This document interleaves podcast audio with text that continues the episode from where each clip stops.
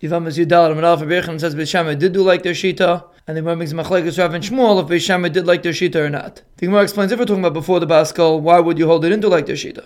If it's after the Bas Kol, why would they do like their Shita? The Gemara says either we're talking about before the Bas Kol, and since Beis is the Rav, that's why they didn't do their Shita, and the one that holds that they did is because Beis was sharper than Beis Hillel. The Gemara says another teretz going after the Bas Kol, and the one that holds that they did like their shita is like a bishua that holds you don't pay attention to a bas kol. So the Gemara asks if they did like their shita, you have a problem of lo sisgodedu, no? Abaye says you only say lo sisgodedu when there's two batei dinim in one city, but two batei dinim in two cities is not a problem.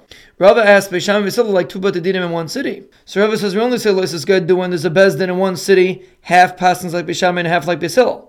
But two batei dinim is fine. The Imam is from Mishnah that in the city of Rabbi Eliezer they would cut wood to make coals on Shabbos to make a knife for the Milo. So it sounds like only in the city of Rabbi Eliezer. But Rabbi Akiva that disagrees and hold you're not allowed to be Machal Shabbos to make a knife, you're not allowed to do it. The Gemara answers over there is two different places, so there's no problem of license guy to do. The Imam is rather Abavo, when he went to Rabbi and Levi, he would move an air. When he went to Rabbi Yochanan, he wouldn't. So the Gemara says it's two different places.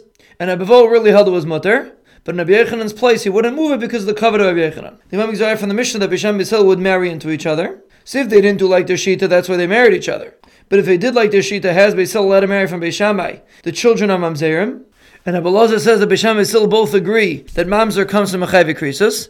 The Gemara answers that they used to tell each other.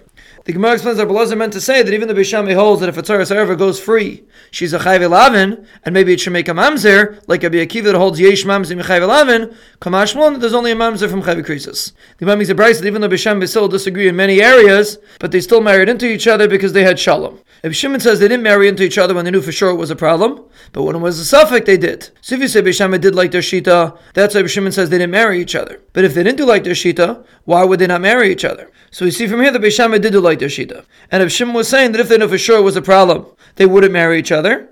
But if they didn't know for sure, they would be able to get married because they would tell each other if it was a problem.